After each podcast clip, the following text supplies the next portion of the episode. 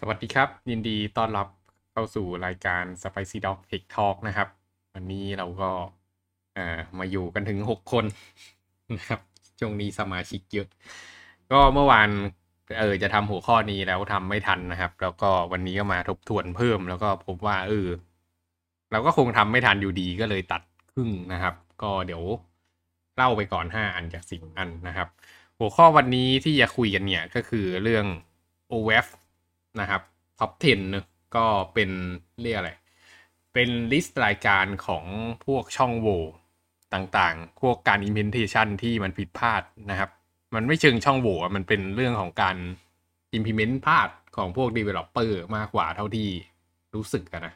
อืม ที่ที่ที่ไม่ไม่ควรจะพลาดกันนะครับ เขาก็ลิสต์มาว่า เฮ้ย พวกนี้แหละ ที่มันพลาดกันบ่อยเนอะแล้วก็ที่เกิดขึ้นเนี่ยก็คือ พวกอ่า developer ทั้งหลายเนี่ยอ่าทั้ง front end ทั้ง back end นะครับ โดยเฉพาะ back end เนี่ยควรจะอ่าศึกษาเรื่องนี้ให้ถ่องแท้นะครับ เพราะว่าเป็นคนที่ได้รับผลกระทบตรงๆนะครับ กับเรื่องนี้ อืม ก็วันนี้เนี่ยก็จะมาเล่าให้ฟังกันว่าข้างใน OAP เนี่ยมีอะไรบ้างนะครับ แต่วันนี้จะเริ่มก่อนว่ามันคืออะไรแล้วก็จะดู 5 อันแรกนะครับ ก็เดี๋ยวมาเริ่มกันเลยเนาะครับ อะก็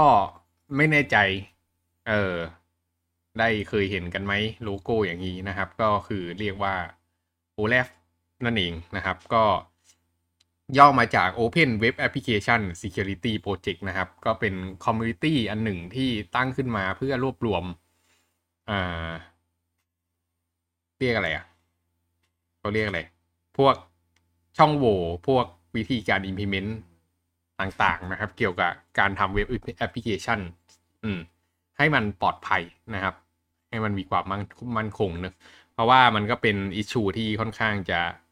เอ่อเป็นเรื่องเป็นราวนะครับ เรื่องการ implement เว็บให้ปลอดภัยเนี่ย ก็ถูกตั้งมาค่อนข้างนานแล้วนะครับโอแล้วประมาณปี 2001 หรือเปล่าไม่แน่ใจเหมือนกันตัวเลขนะครับ แล้วก็อ่าเขาก็ จะรวบรวมนะครับรายการว่าปกติแล้ว developer เนี่ยจะไปพลาดตรงไหนกันเป็นส่วนใหญ่นะครับ ก็รวบรวมจากพวกช่องโหว่ที่เจออะไรพวกนี้แล้วก็มีการประเมินต่างๆด้วย แล้วก็จะรวบรวมเป็น list top 10 มานะครับไอมาตรฐาน top 10 เนี่ยเขาจะออกเท่าที่อ่านดูก็จะออกทุก ๆ 3 ปีเนาะแต่ว่าอันนี้ก็ไม่แน่ใจเหมือนกันว่าทำไมรอบนี้ไปดูก็ยังเป็นปี 2017 อยู่นะครับ ข้างบนเว็บมันควรจะมีใหม่แล้วเนาะ แต่ก็ทุกๆ ครั้งที่มันมีการออกเนี่ย มันก็จะมีการประมาณแบบว่า เอาบางอันออกมีเอาบางอันเข้ามาที่เกิดขึ้นมาใหม่นะครับ ก็ขึ้นอยู่กับเทคโนโลยีที่มันเปลี่ยนไปเนาะอืม ก็มาดูกันว่ามันคืออะไรนะครับ อืม ทีเนี้ยก่อนที่จะเข้าไปในเรื่อง o l a p แต่ละข้อนะครับ มันก็จะมีวิธีการประเมินของมันอยู่นะครับ อันเนี้ยก็คือ เขาเรียกว่าอะไร factor นะ risk factor ใช่ไหมอืม ว่าเออช่องโหว่แต่ละอันมีความเสี่ยงขนาดไหนนะครับ แล้วก็มันก็จะมีการประเมินอยู่หลาย ๆ ด้านนะ ก็คือ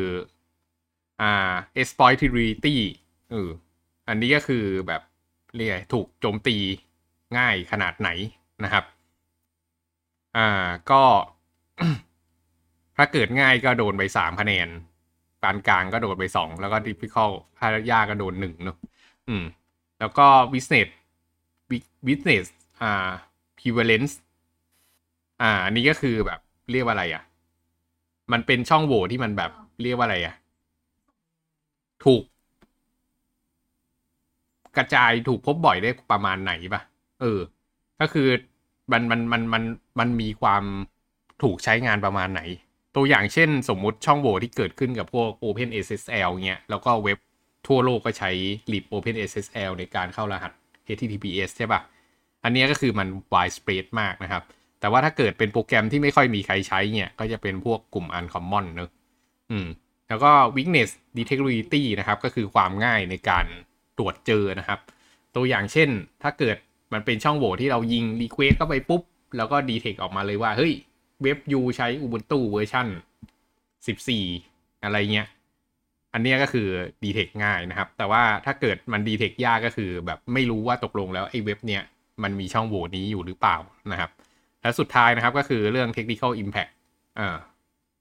นี้ไม่แน่ใจเหมือนกันว่ามันอ่าวัดเรื่องอะไรนะ น่าจะความเสียหายเชิงเทคนิคนะครับ ถ้าเกิดมันเสียหายมากเนี่ยก็คือ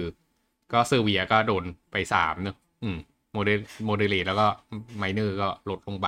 นะครับ แล้วสุดท้ายก็คือเรื่อง business impact เนอะไม่แน่ใจว่าน้ำพุมีอะไรจะเสริมตรงนี้บ้างไหม มีอะไรจะแชร์ไหม ถ้าไม่มีครับ อืม ครับ มีคำถามครับ ครับทำไม weakness detectability difficult มาถึงไม่เป็นสามอะครับ หมายถึงว่ามันเจอยากมันก็ควรจะแบบเป็นช่องโหว่ที่ร้ายแรงด้วยอ๋อ ไม่ใช่ คือสมมุติเว็บเรามีช่องโหว่อยู่อะครับ แล้วจะมาดีเทคว่าเว็บเรามีช่องโหว่เนี้ยง่ายหรือยาก ก็คือยิ่งยิ่งเจอง่ายยิ่งอันตรายครับ อืมอ๋อหมายถึงว่าคนนอกมาเจออย่างเงี้ยเหรอครับใช่ใช่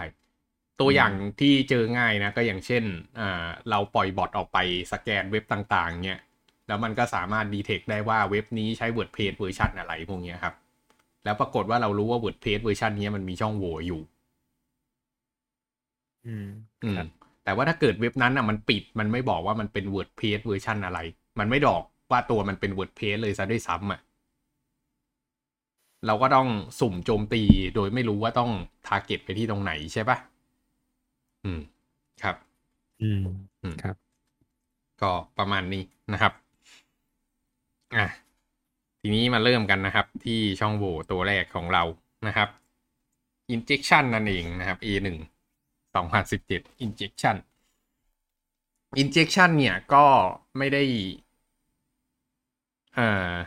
injection ก็ไม่ได้มีแค่ SQL injection เนอะมันมี injection หลายท่ามากนะครับ พอสังเกตดูอ่า injection นี่ก็ค่อนข้างวิบัติอยู่พอสมควรนะครับ อืม มี prevalence สองที่เหลือสามหมดเลยเนอะความเสียหายก็มาก อืม ก็มันมีหลายอันที่ injection นะ ส่วนใหญ่ก็โดน SQL กันใช่ปะ LDAP ก็มีนะครับ XPath ไม่แน่ใจคืออะไร อ่า NoSQL ก็ใช่ว่าจะไม่โดน injection นะครับ ก็โดนได้เหมือนกันเนอะเออ ทั้งนั้นน่ะ อืม ที่มันรับ user input นะครับ มีโอกาสถูก injection ได้ทั้งนั้น อืม อะเขาถามว่าจะรู้ได้ไงว่าแอปพลิเคชันของเรามีช่องโหว่นี้หรือเปล่านะครับ อืม ก็อันแรกเลยนะครับก็คือ user supply data เนี่ย ไม่ได้ถูก validate ไม่ได้ถูก filter ไม่ถูก sanitize นะครับ ด้วยแอปพลิเคชัน คือ user supply data คือข้อมูลที่ user กรอกเนี่ย มันจะต้องถูก validate ถูก sanitize เสมอเนอะ sanitize ก็คือการทำให้มันปลอดภัยอะ อืม อย่างเช่นปกติโปรแกรมเรามันรับ double อะ user มันใส่ double quote มาเงี้ยแล้วถ้าเกิดมันไปต่อใน SQL อะ มันก็จะมีปัญหานะครับ อืม อ่าโอ้โหค่อนข้างยาวเนี่ย แล้วก็อ่า Dynamic Query ต่างๆนะครับ ก็ถูก call โดยไม่ไม่ได้มีอ่าเรื่องของการอ่าห่วงเรื่องการ escape ต่างๆ อย่างเช่นใส่พวก slash อะไรลงไปพวกนี้นะครับ อืมหรือว่าไปโดนอ่าพวกเรื่องอ่า ORM นะครับ ก็ไอตัว query ต่างๆเนอะก็ถ้าเกิดมันเรียกว่าอะไรอะ มันจะมี คำสั่งบางคำสั่งที่มันจะไปแมปกับ ORM ORM บางตัวก็ทำให้มันทะลุออกมาได้เหมือนกันนะครับ อืม ก็นั่นแหละ หลักๆก็ประมาณนั้นเนอะแล้วก็ส่วนใหญ่เนี่ย injection ก็จะเกิดกับ SQL NoSQL นะครับ รวมไปถึง OS command อันนี้อันตรายมากนะครับ เออ บางคนเนี่ยเขียนโปรแกรมให้ไปรันพวกแบบแบบสคริปอะไรพวกเนี้ย แล้วก็แบบใช้ user input data เนี่ย โอ้โห โคตรหวาดเสียวเลยนะ อืม แล้วถ้าเกิด user แบบมันเขียน เออ อะไรก็ได้รันออกมาเนี่ยมันก็จะมีปัญหานะครับ อืม ก็มีหลายตัวแต่ว่าโซนใหญ่เราก็จะโดน SQL กันนะครับสำหรับคนใช้ SQL อืม ตัวอย่างของการโจมตีก็คุ้นเคยมากนะครับ อ่า ก็ดูอย่างอันเนี้ย อันเนี้ยก็คือการ generate SQL code นอะ select form account where customer ID เท่ากับ แล้วก็ปิด ปิดกาอะไรก็ว่าไปไอ้ยปิดอ่าดับเบิลโคดติด quote อะไรก็ว่าไปเนอะแล้วก็รับ request แล้วก็เก็บพารามิเตอร์ ID มานะครับ อืม ก็อันเนี้ยถ้าเกิด user เนี่ยมันก็จะใส่ ID อะไรลงมาก็ได้ ถูกปะละ่ะอืม หรืออีกอันนะครับที่คุ้นเคยกันก็ มันก็ประมาณเดียวกันแหละ มันก็คือมันมันรับอ่า query พวกเนี้ยมาตรงๆนะครับ อ่าสิ่งที่เกิดขึ้นเนี่ยก็คือถ้าเกิด มันรับค่ามาอย่างเงี้ย แล้วปรากฏว่า user มันใส่ ID เท่ากับ o หนึ่งเท่ากับหนึ่งอะไรตรงเนี้ย อืม ซึ่งไออันเนี้ย ถ้าเกิดเราลองเอาไปแทนใน SQL อะ มันจะเป็น customer ID เท่ากับ ปิดตรงนี้เนอะแล้วก็ o หนึ่งเท่ากับหนึ่งก็คือเป็น yes นะครับ เพราะฉะนั้นอันเนี้ยเนี่ยเป็น SQL injection ที่คุ้นเคยมากนะครับ ให้จำสตริงนี้ไว้ โคดเท่ากับ ไอ้โคดเว้นวรรค o เท่ากับหนึ่งเท่ากับหนึ่งเนี่ย มันจะทำให้อ่า SQL มัน generate condition ออกมาเป็น true นะครับ แล้วมันจะ return record ออกมา อืม วิธีการแก้เนี่ยก็คือแทนที่จะมาใส่ตรงนี้ตรงๆอะ มันต้องเอาไป sanitize ก่อนนะครับ อืม อ่า วิธีการป้องกันนะครับก็เขาก็บอกว่า เอ่อ ออปชันที่ prefer เนี่ยก็คือให้ use อ่า save API นะครับ ให้ใช้ API ที่มันแบบปลอดภัยอยู่แล้วเนอะอืม แล้วก็ให้ใช้อ่า ORM ที่มันมีเครื่องมือในการจัดการพวกเรื่องพวกนี้ให้อยู่แล้วนะครับ อืม แล้วก็เอ่อให้ทำไว list นะครับสำหรับ server side input validation อืม เพื่อป้องกันอ่าพวก เรียกอะไรอะ request อะไรที่มันแบบเราไม่พึงประสงค์อะอืม จะให้ดีเนี่ยก็เขียนเล็ก x ไม่รู้จะปลอดภัยไหมเล็ก x โดนโจมตี จริง ๆ จริง ๆ คือไอ้พวกตัว validate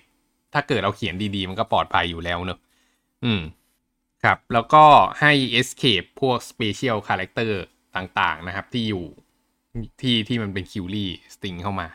อืม ก็สแลด ทั้งหลายเปอร์เซ็นต์ทั้งหลายก็ให้ระวังด้วยนะครับ เมื่อเมื่อวานเราก็คุยเรื่องไอ้ Wi-Fi ของ iOS ไปเนอะก็อันนั้นก็เป็นของเปอร์เซ็นต์เหมือนกัน อันนั้นก็ถือเป็นเอาจริงๆก็เป็น injection ชนิดหนึ่งเหมือนกันนะครับ แต่ว่ามันไม่ได้อ่าไม่ได้ทำให้ข้อมูลรั่วไหล อืม มีคำถามไหมครับ จบแล้วอันที่หนึ่งจริงๆ อันนี้เราเคยคุยไปแล้วฮะ ครับ นิยามของมันคืออะไรครับ นิยามของมันคืออะไร ของอ่า injection น่ะเหรอ ใช่ครับ นิยามของ injection ก็คือมีโค้ดอยู่อันหนึงที่อยู่หลังบ้านเนอะตัวอย่างเช่นโค้ดเนี่ย อันนี้อยู่ back end นะครับ อืม แล้วก็ user อะสามารถใส่อะไรลงมาตรงนี้ก็ได้เนอะแล้ว user ก็อืมสามารถ execute สิ่งที่มันอยู่นอกเหนือจากสิ่งที่เราต้องการอะ อืม อืม อย่างเช่นเราบอกว่า เขาจะอ่านเฉพาะ customer ID คนคนเดียวเท่านั้นเนี่ย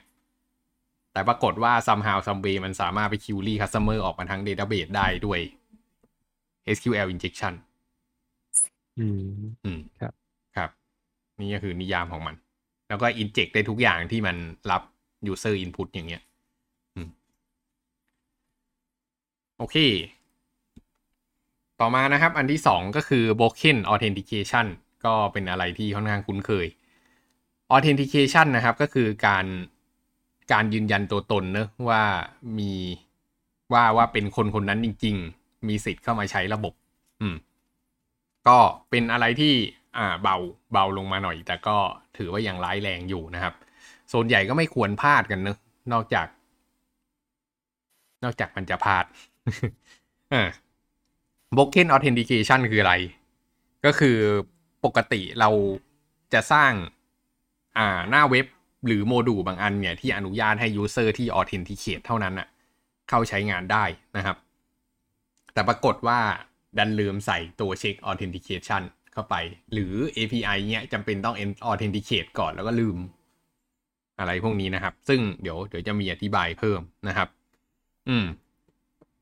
การ authentication นะครับ ก็คือการคอนเฟิร์มว่าอ่า user identity เนี่ย ก็คือเป็นของเขาจริง ๆ นะครับ แล้วก็พวกพวกเรื่อง session management ด้วยเนาะบางทีมันก็เกี่ยวกับการโจมตีเรื่องการขโมย session ไปใช้ด้วยนะครับ อืม ก็ส่วนใหญ่เนี่ย มันก็จะโดนปัญหาเรื่องอ่าพวก credential stuffing นะครับ ก็คือการโดนโดนปน credential ไปเนอะแล้วก็อ่าหลาย ๆ ครั้งก็อ่ามีการโจมตีแบบ เรียกว่าอะไรอะ ไอ้พวกอ่า username password ที่อ่อนแออะก็จัดอยู่ในส่วนนี้เหมือนกันนะครับ อืม ถามว่าทำไมมันโดนบ่อย เพราะว่า เพราะว่าส่วนใหญ่อะ อ่า มันมี password ไอ้ที่มันหลุดบ่อยๆอยู่เนอะที่ที่ที่ user มันชอบตั้งกันอะ อืม แล้วก็เนี่ยก็ทำให้มันมันเดาง่ายนะครับ อืม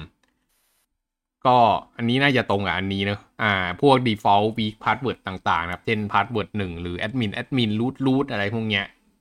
ก็โดนกันเละเทะนะครับ แล้วก็ boot force ก็โดนด้วย บางทีเรารู้อยู่แล้วว่ามี user admin อยู่ข้างในระบบเนี่ย แล้วก็แม่งเดารหัสผ่านไปเรื่อยๆนะครับ แล้วก็ยิงยิงยิงไปเรื่อยๆ จนกระทั่งมันถูกเนี่ย มันก็เป็นไปได้นะครับ อืม หรือโดนไปถึงแม้กระทั่งว่าการ ทำ credential recovery อย่างเช่นการลืมรหัสผ่านเนี่ยเป็นกระบวนการที่ไม่ปลอดภัยนะครับ ตัวอย่างเช่นเอ่อเคยเห็นการลืมรหัสผ่านที่ไม่ปลอดภัยไหมวะยังไม่เคยเห็น อืมเออครับ ลืมรหัสผ่านยังไงให้ไม่ปลอดภัย มัน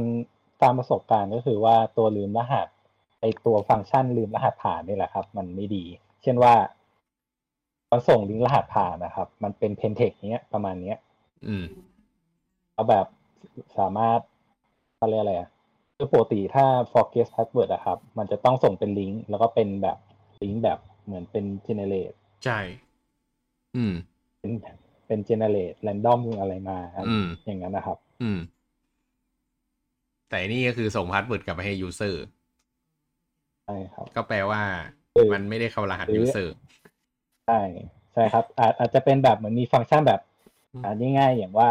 แต่ว่ามันมีเขาเรียกมันมีพารามิเตอร์ หรือมีลิงก์ตัวหนึ่งที่แบบว่า เนี่ยแค่ใส่ใส่ชื่ออีเมลอืมแล้วก็ reset รหัสเข้าไปหน้ารีเซ็ตรหัสผ่านให้เลย อะไรอย่างเงี้ยครับ อืม ครับ อืม ก็ โอ้มีคน implement อย่างนั้นเลยอืม ครับเคยเจอครับเคยเจอ ก็ใช่ อันนั้นก็ค่อนข้างชัดเจนนะค่าแค่ใส่ชื่อกับอีเมล แล้วก็เข้าไปเลยก็แน่นอน อืม อืม แล้วก็ use plain text นะครับ ในการแฮชรหัสผ่านของ user เนอะเราจะไม่เก็บรหัสผ่านของ user เป็น plain text นะครับ อันนี้เป็นเรื่องที่ห้ามเด็ดขาด อืม แล้วก็เลวร้าย อ่า ยิ่งไปกว่านั้นก็คือเราต้องไม่ลืมที่จะใส่ hash ลงไปในรหัสผ่านด้วยนะครับ อืม ใช้วิธีการ hash ที่ปลอดภัยเดี๋ยวค่อยว่ากัน อืม แล้วก็อ่ามี multi อ่า ไม่มี multi-factor authentication นะครับ ก็ทำให้ เออแค่รู้รหัสผ่านก็เข้าได้เลยเนอะโอ้เออ นั่นแหละ ประมาณนี้แหละครับ อืม ก็ นี่ก็เป็นแบบ เอ้ยทำโปรแกรมของเรามีช่องโหว่หรือเปล่าเนอะก็จะมีมีเรื่อง SSO token อะไรด้วยก็ลองไปอ่านกันนะครับ อืม นี้มาดูเรื่องการ โจมตีกันบ้างนะครับ ก็คือ credential stuffing เนี่ยอืม credential stuffing เนี่ยก็คือการใช้ list ของ password ที่รู้อยู่แล้วนะครับ ที่มันถูกโจมตีเนอะก็อ่าอืม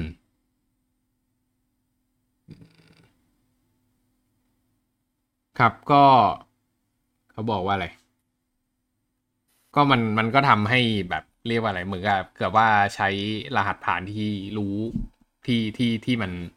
รู้อยู่แล้วมาใช้อะเออ ก็ก็แค่นั้นแหละ อืมเอ่อแล้วก็อันที่สองนะครับเขาบอกว่า เออเกี่ยวกับเรื่องการใช้รหัสผ่านที่มีเป็นอ่าแฟกเตอร์เดียวนะครับ แล้วก็ เออบางทีเนี่ยก็มีการ แบบ rotate รหัสผ่านแล้วก็สามารถใช้รหัสผ่านเดิมได้ หรือว่าใช้รหัสผ่านที่ไม่ปลอดภัย ที่ที่มันแบบไม่ไม่ complicate มากพออะไรพวกเนี้ยก็อ่าก็ก็ก็ถือว่าอ่าเป็นช่องโหว่ของอันนี้ได้เหมือนกันนะครับ อืม อืม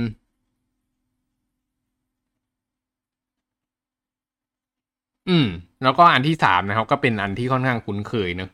ก็คือแอปพลิเคชัน Session Timeout เนี่ยไม่ได้ถูกเซตอย่างถูกต้องนะครับ ก็เวลาที่ User ไปล็อกอินที่ Public Computer หรือคอมพิวเตอร์สาธารณะอย่างเช่นร้านเกมเนี่ย แล้วก็จากคอมพิวเตอร์ไปโดยที่ไม่กด logout นะครับ คนต่อมาเนี่ยก็มาเปิดอ่าเว็บเบราว์เซอร์ขึ้นมา แล้วก็เปิด history แล้วก็กดย้อนกลับไปเนี่ย session มันก็ยังอยู่เนี่ยก็ทำให้เขาสามารถเข้าไปถึงได้นะครับ อืม เพราะฉะนั้นก็ต้องเซตอ่า session timeout ให้ดีด้วยนะครับ อืม session เนี่ยปกติมันจะเซตไว้ประมาณครึ่งชั่วโมงเนอะก็ถ้าเกิดไปแก้ให้มันอยู่นานๆเนี่ยก็จะมีความเสี่ยงตรงนี้เกิดขึ้นมา ก็ต้องระวังกันนะครับ ส่วนวิธีการแก้ไขเนี่ยอ่าอันที่ดีที่สุดเลยนะครับ ก็คือเปิด multi factor authentication นะครับ ก็จะป้องกันอะไรได้หลายหลายอย่างเลย อืม นะครับ เพราะว่าต่อให้รหัสผ่านมันรั่วออกไปเนี่ยก็ยังทำให้ ก็ก็ก็ติด multi factor อยู่ดีนะครับ อืม แล้วก็อย่าชิปหรือ deploy โปรแกรมนะครับที่อ่ามันมี default credential นะครับ โดยเฉพาะพวก admin user ต่างๆ ต้องเอาออกให้หมดเนอะ user admin เป็น user เป็นชื่อ user ที่ไม่ควรใช้นะครับ อืม แล้วก็ให้ implement อ่าตัวเช็ครหัสผ่านที่ไม่ปลอดภัยนะเขามี list อยู่นะครับท็อปหนึ่งหมื่นรหัสผ่านที่ห่วย ก็ห้าม user ใช้รหัสผ่านพวกนี้ ปกติเขาทำกันด้วยเหรอ ตัวนี้ user คงจะโมโหหน้าดูนะครับ อืมเพราะเท่าที่เห็นทุกวันนี้ก็ยังมีคนรหัสผ่านแบบห่วยหวยหลุดกันมาตลอดเนอะอืมอ่าแต่ว่าอ่าปกติเนี่ยใช้พวก ถ้าเกิดจะแก้อันนี้ก็คือเพิ่ม complexity ของรหัสผ่านก็พอแล้วเนอะอืม แล้วก็พวกเออ ก็ก็คือตัวนี้แหละ เรื่องอ่าความยาวของรหัสผ่าน complexity แล้วก็การ rotation ก็คือการตั้งรหัสผ่านใหม่นะครับ ให้เป็นไปตามมาตรฐานที่เขามีตั้งเอาไว้เนอะอืมอ่า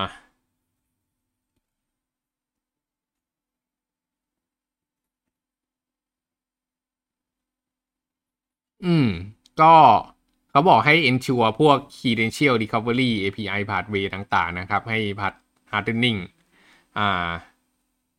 account enumeration ก็คือการเออเรียกอะไรอะการถูก attack เนอะให้มันมี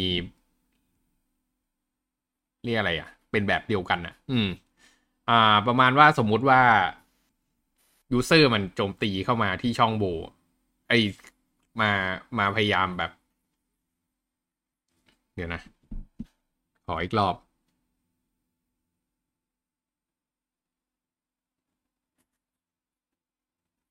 enumeration attack by using the same message or อ๋อ ก็คือบอกว่าให้แน่ใจว่าไอ้พวกการอ่า register แล้วก็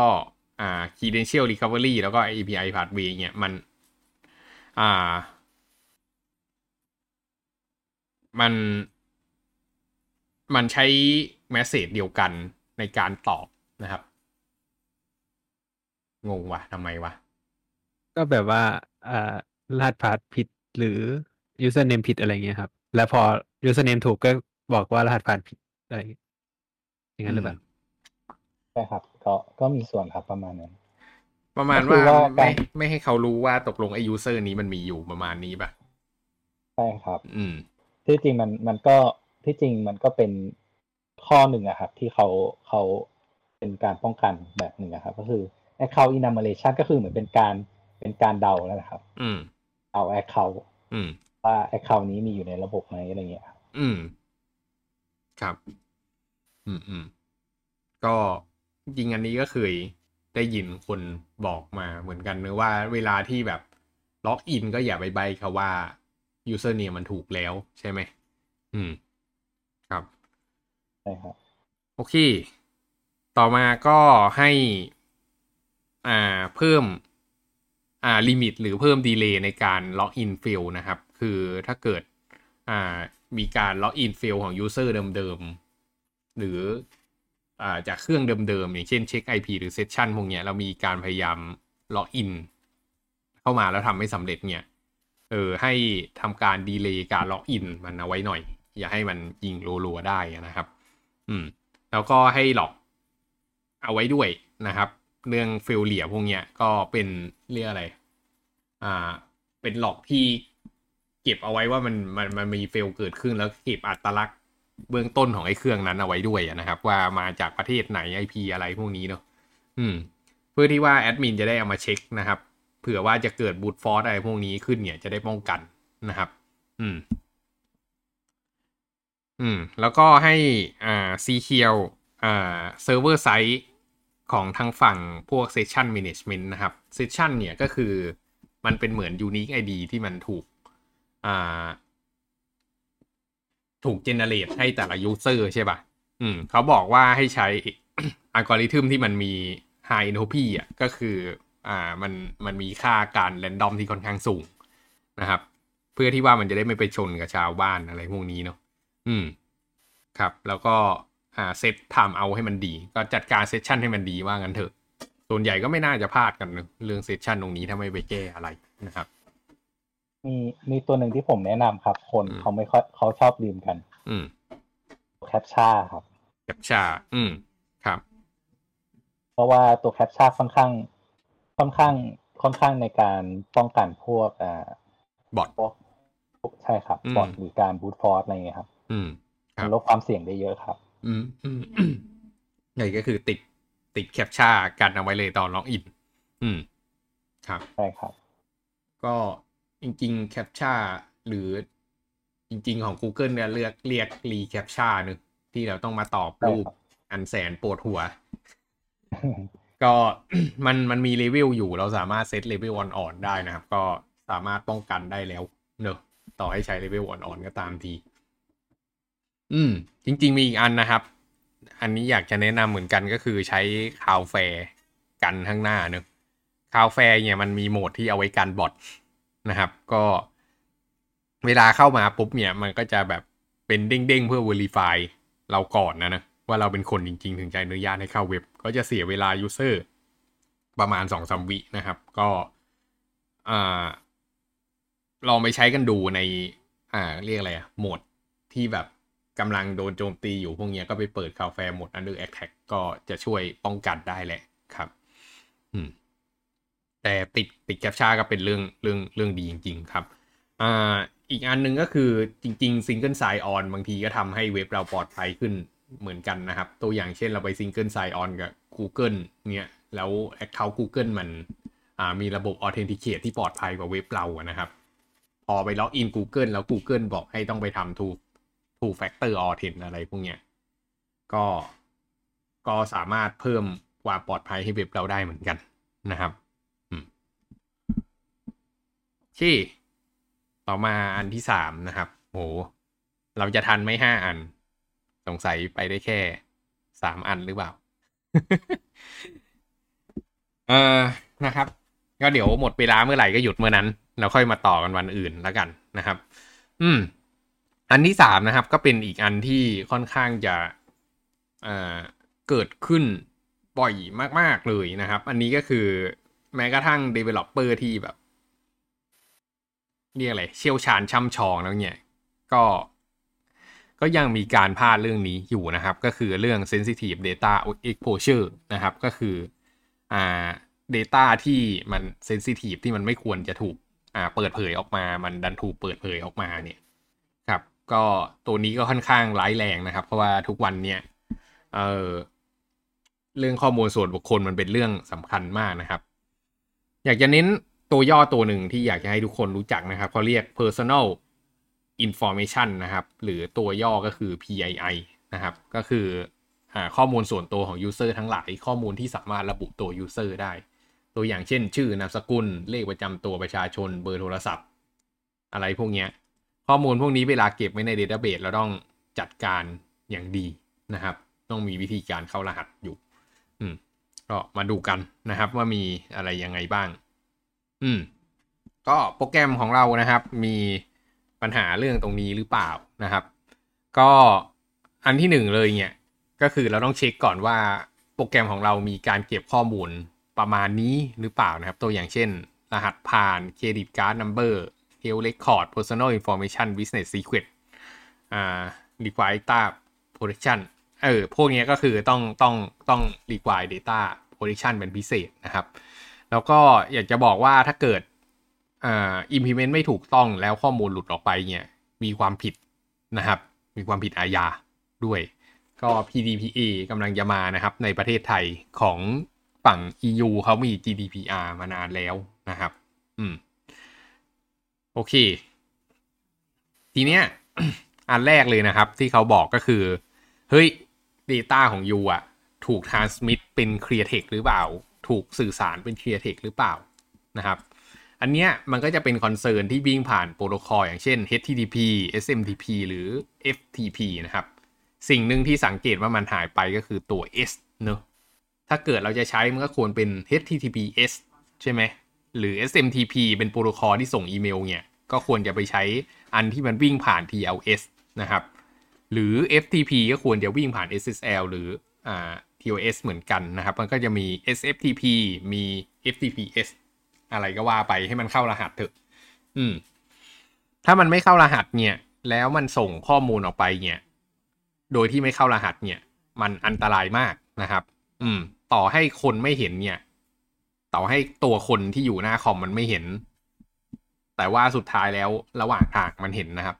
ถามว่ามันอันตรายขนาดไหนนะครับ เพราะว่าไอ้ข้อมูลพวกเนี้ยมันก็วิ่งผ่านพวก load balancer อ่า เว็บเซิร์ฟเวอร์พวก backend server ต่าง ๆ นะครับ ก็ อ่า อันตรายเนอะแล้วก็ที่ร้ายไปกว่านั้นอีกเนี่ยก็คือถ้าเกิดเราไปใช้ Wi-Fi นะครับ ที่ไม่เข้ารหัสเนอะแล้วก็ไปเข้าเว็บที่เป็น HTTP เนี่ย เราสามารถสนิป Wi-Fi แล้วมองเห็นหมดเลยนะ ว่ามันมีการสื่อสารอะไรกันนะครับ อืม ก็ตอนนี้ก็บอกเลยว่าอย่าเข้าเว็บที่เป็น HTTP ธรรมดา แล้วต้องล็อกอิน อืม ต่อให้ต้องวิ่งผ่านทาง VPN ก็ยังถือว่าอันตรายอยู่ดีนะครับ ไม่ควรเข้าเว็บ HTTP แล้วทุกวันนี้ อืม แล้วก็มาลามไปถึงเรื่อง weak cryptographic algorithms ด้วยนะครับ ก็คือการใช้อ่าอัลกอริทึมที่มันไม่ปลอดภัยนะครับ ทั้งหลายที่มันอ่า obsolete ไปแล้วอะไรพวกนี้เนอะอืม อืมครับ แล้วก็พวก crypto key อะไรพวกเนี้ย เขาก็บอกว่าให้ระวังพวก key ที่มันไม่ปลอดภัยนะครับ ที่ถูก generate มาอย่างไม่ปลอดภัย อย่างเช่น ไปใช้เว็บออนไลน์ต่างๆ ในการ generate key แทนที่จะ generate เองบนเครื่องนะครับ อืมแล้วจะมั่นใจได้ไงไอ้เว็บพวกนั้นจะไม่เก็บ key เราเอาไว้ใช่ไหม แล้วก็การ reuse ด้วยเนอะอืม ก็ต้องดูดีๆนะครับ เรื่องการเอาคีย์มาใช้ แล้วก็ เรื่อง encryption ไม่ได้ถูก enforce นะครับ อืม ก็พวก user agent อ่า user agent ที่ใช้เนี่ย อ่า เรียกว่าอะไรอะ เออ มัน มันปลอด มัน มัน มัน มันปลอดภัยหรือเปล่าในการเรื่องการ enforce บังคับให้ใช้ encryption ต่างๆ นะครับ แล้วก็อ่า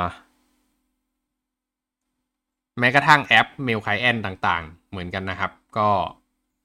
บางที implement เนี่ยก็ต้องดูดีๆ นะครับว่าอ่ามันต้อง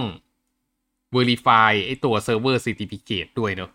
บางทีเนี่ยเราเขียนโปรแกรมนะครับ แล้วเราก็ค้นพบว่าเฮ้ยโปรแกรมของเรามันขึ้นว่ามันไม่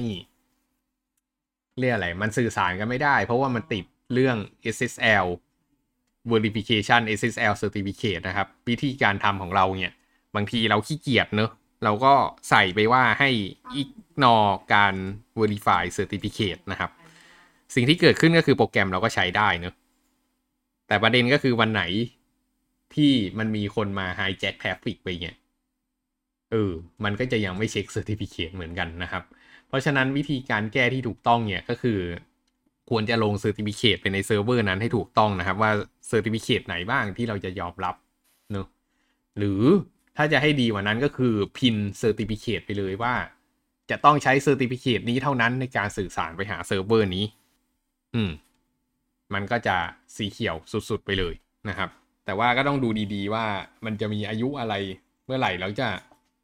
มีการอัปเดตอัปเดต certificate เมื่อไหร่นะครับ อืม อะ ตัวอย่างของการโจมตีในเรื่องนี้นะครับ ก็ อืม โอเค เขาบอกว่าแอปพลิเคชันเนี่ยทำการ encrypt รหัสผ่านใน Database นะครับ โดยใช้อ่า Automatic Database Encryption เนอะแต่ในขณะที่ Data เนี่ยตอนที่ไปเรียกออกมาเนี่ยมันก็จะถูก อ่า มันก็จะถูก decrypt โดยอัตโนมัติเนอะทำให้ เอ่อ ทำให้มัน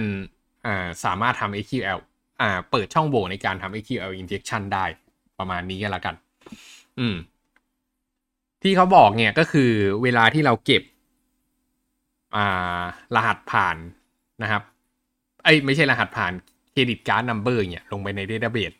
เราไม่ควรเก็บมันลงไปในเป็นแบบ plain text ต่อให้อ่าเซิร์ฟเวอร์ของเราเนี่ย มัน encrypt โดยอัตโนมัติก็ตามทีนะครับ เพราะว่าสุดท้ายแล้วคนที่อ่านออกมาเนี่ย มันก็คือแอปพลิเคชันของเราถูกป่ะครับ อืม หรือลองจินตนาการว่าถ้าเกิดมันมีอ่า somehow some way เราไม่ได้ เราไม่ได้ปิดไฟวอลของ Database เรานะครับ หรืออ่าหรือว่าแล้วแล้วนำซ้ำ username password ของ Database หลุดไปอีกเนี่ย user มันก็เข้ามาได้ได้เลยนะครับ เพราะฉะนั้นวิธีการจัดการกับข้อมูลตรงนี้ก็คือเราต้องใช้แอปพลิเคชัน ก็คือโปรแกรมของเราเนี่ยในการเข้ารหัสอ่าบัตรเครดิตตรงนี้ก่อนนะครับ แล้วก็อาจจะใช้อัลกอริทึมพวก AES อะไรพวกนี้ก็ได้นะครับ ส่วนใหญ่ framework ก็มีให้ใช้กันอยู่แล้วเนอะแล้วก็กำหนด key อีกตัวหนึ่งนะครับ ในการใช้เข้ารหัสก็เก็บ key นั้นนะในที่ปลอดภัยนะครับ อย่าให้มันมาอยู่ใน source code นะครับ แล้วก็ทุกๆ ครั้งที่มันเข้ามาเนี่ย อ่าจะเซฟ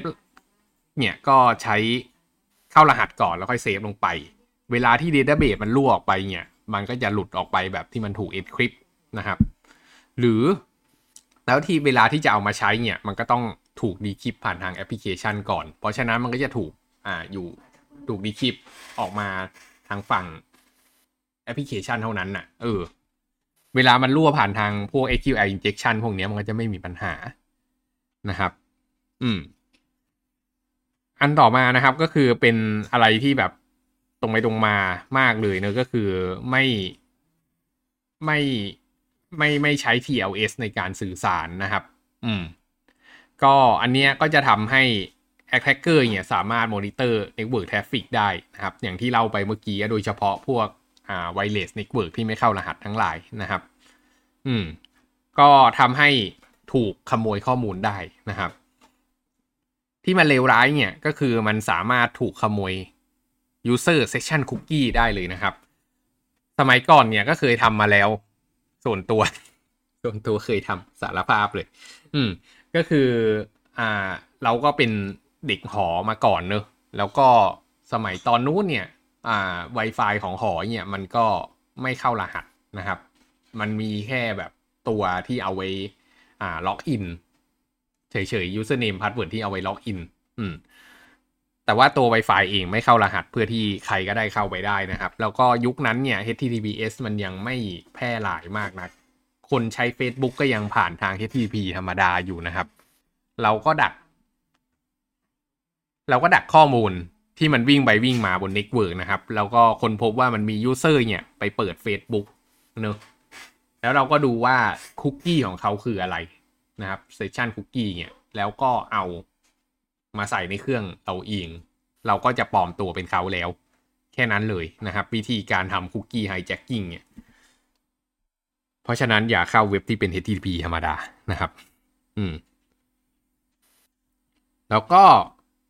สถานการณ์ที่สามนะครับ ที่เขายกตัวอย่างมาก็คือเรื่องอ่า password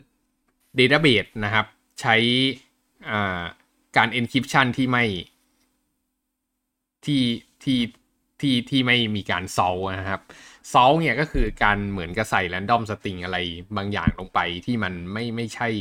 ไม่ใช่ตัวข้อมูลจริงๆที่เราต้องการนะครับ เพื่อให้ทุกๆ ครั้งที่มันทำการแฮชเนี่ย มันเป็นข้อความที่ไม่เหมือนกันนะครับ อืม ทีเนี้ยอ่าเวลาที่มันใช้ unsalt hash algorithm เนี่ยตัวอย่างเช่น MD5 นะครับหรือชาวันชา 256 อะไรพวกเนี้ยจริงๆมันใส่ซอลเองได้อะนะ แต่ถ้าเกิดไม่ใส่เนี่ยสิ่งที่เกิดขึ้นก็คือ ถ้าเกิดอ่ารหัสผ่านมันหลุดออกไปเนี้ยมันก็สามารถใช้พวก rainbow table นะครับ หรือ p-calculated hash พวกเนี้ยในการแกะได้นะครับ โดยเฉพาะพวกอ่า hash algorithm ที่มันแบบแกะได้เร็วๆนะครับ อืม ก็ เพราะฉะนั้นเนี่ยเวลาเข้ารหัส ผ่านของอ่า user เนี่ยก็ให้ใช้อัลกอริทึมที่มันดีนะครับ ตัวอย่างเช่น อ่า b คลิปอะไรพวกนี้เดี๋ยวเขาน่าจะมีแนะนำต่อนะครับ อืม วิธีการ prevent นะครับ ก็อ่าอืม